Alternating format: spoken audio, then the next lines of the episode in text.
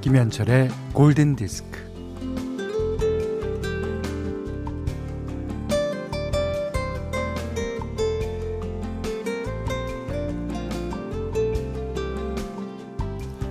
셜록 홈즈와 궤도 루팡, 톰과 제리, 폴 고갱과 빈센트 반 고호, 웨인 구단의 까치와 마동탁, 설렁탕과 곰탕, 짜장면과 짬뽕, 족발과 보쌈.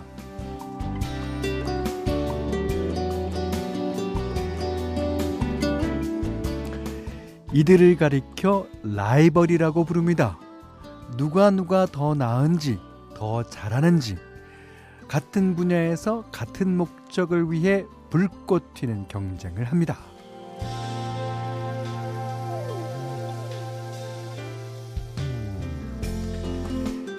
그래서 그 누구보다도 서로를 가장 잘 이해할 수 있는 존재가 바로 라이벌이기도 한데요. 뭐 그러기에 어, 상대를 인정하면서 더불어 자신의 발전을 거듭해 나갈 수 있습니다.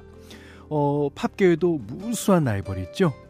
지난 금요일에 이어 제2탄 골든 디스크 라이벌 대전. 자, 오늘의 첫 번째 선수가 등장합니다. 여기는 김현철의 골든 디스크예요.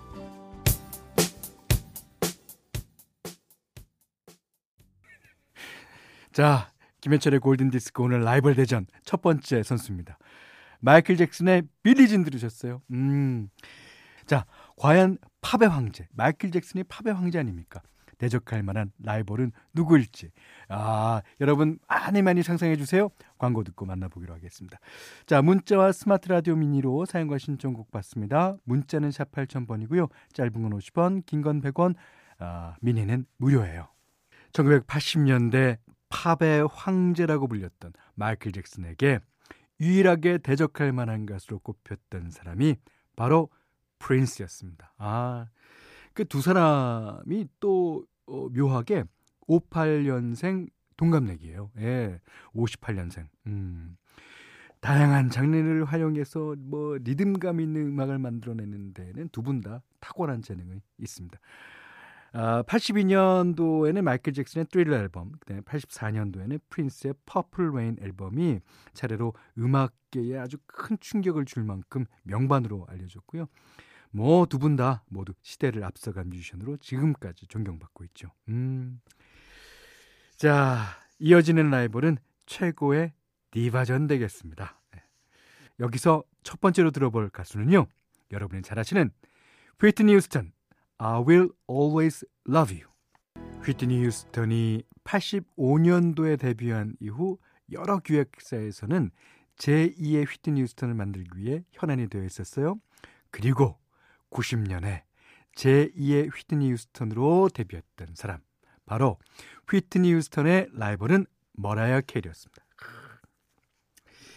하지만 그 머라이어 캐리는 나중에 그 홍보 문구는 신인이었던 자신에게 어떤 양해도 구하지 않고 그저 마케팅을 위해 사용된 문구였다. 그래서 본인은 휘트니 휴스턴과 다른 길을 가고 있다고 선을 그었다고 하죠. 특히 본인은 작곡을 하는 작곡가라는 것을 강조하기도 했습니다.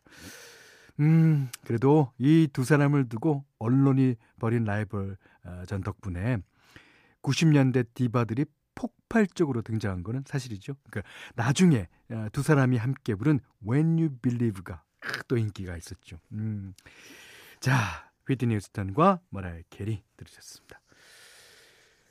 이번 라이벌은요. 90년대 브리팝 라이벌전입니다. 자, 첫 번째 선수는 블러입니다. 블러의 Girls and Boys 듣고 광고 듣고 그 라이벌의 노래를 듣도록 하겠습니다.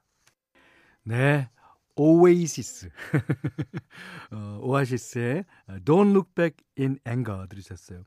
그 당시에 영국 언론은요 남부 런던 출신인 블러와 어, 북부 맨체스터 출신인 오아시스를 비교해서 어, 남북 전쟁이라고 대서특필할 정도로 브리팝 라이벌전을 펼쳤습니다. 어, 근데 사실 처음에 우위를 차지하고 있었던 그룹은 블러였죠. 그 특히 94년에 나온 3집 앨범으로 큰 성공을 거뒀는데 1년 뒤 오아시스가 Don't Look Back in Anger가 담긴 2집 앨범으로 반격을 하면서 브리팝 대표 그룹으로 떠올랐습니다. 어, 당시 블러 앨범 한 달 판매량을요, 어, 오아시스가 일주일 만에 어, 따라잡을 정도였다고 그러고요. 특히 이제 오아시스가 미국 시장에서 성공하면서 영국에서만 인기가 많았던 블러를 확실히 따돌린 것처럼 보였는데 근데 정작 두 그룹은 어, 워낙 음악 색깔이 달라요 사실. 라이벌전은 언론이 만든 것일 뿐이다 그런 생각이 듭니다. 이게 서로 이렇게, 이렇게 실질적으로 신경 써본 적도 없다고 그래요. 음. 자 오아시스는 2009년에 해체됐고요. 블러는 현재 계속 활동 중입니다. 자 이번에는 90년대 말과 2000년대 초를 화려하게 수놓았던 라이벌 아이돌전입니다. 우리나라에도 뭐 라이벌이 많아요. 자, 그렇다면 누가 했을까요? 먼저 Backstreet Boys의 I Want It That Way부터 듣겠습니다. 네, Backstreet Boys의 I Want It That Way에 이어서 들으신 곡은요. 엔싱크의 It's Gonna Be Me였습니다. 음, 이 두 그룹은 당시 아이돌 시장을 양분했지만 사실은 같은 소속사 그룹이었다고 그래요. 그 백스트리트 보이즈가 선두 그룹, 엔싱크가 후발주자. 예. 어, 차트 성적은 엔싱크가 약간 우위였어요. It's Gonna Be Me로 백스트리트 보이스는 한 번도 해보지 못한 예, 빌보드 싱글 차트 1위를 찍었죠. 어, 하지만 엔싱크는 2002년 해체됐고요. 백스트리트 보이스는 지금까지도 활발하게 활동 중이라 그럽니다. 자, 이어서 앞에서 들으셨던 그룹 아이돌 말고 솔로 아이돌 대전을 펼쳐보겠습니다.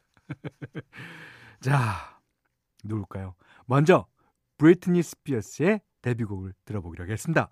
브리트니 스피어스, Baby One More Time.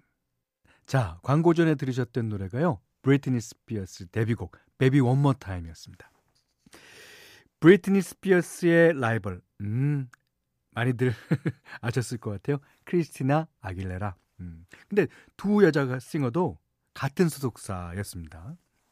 그 브리트니 스피어스가 스타성을 더 내세웠다면 크리스티나 아길레라는 가창력을 무기로 삼았습니다.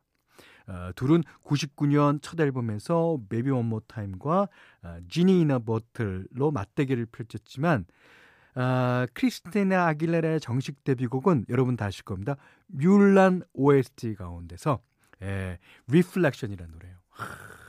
이 노래가 나중에 이제 박정현 씨가 한국에 와서 부르고 어, 제가 프로듀스 했습니다. 저의 그 라이벌은 누굴까요? 어, 많은 사람들이 윤상 씨라고 그러는데 어, 저랑 윤상 씨는 전혀 그런 생각과는 반대되는 만나면 네가 무슨 내 라이벌이야. 자, 크리스나 아길라라의 Reflection 끝곡으로 듣고요. 오늘 못한 얘기 내일 나누겠습니다. 감사합니다.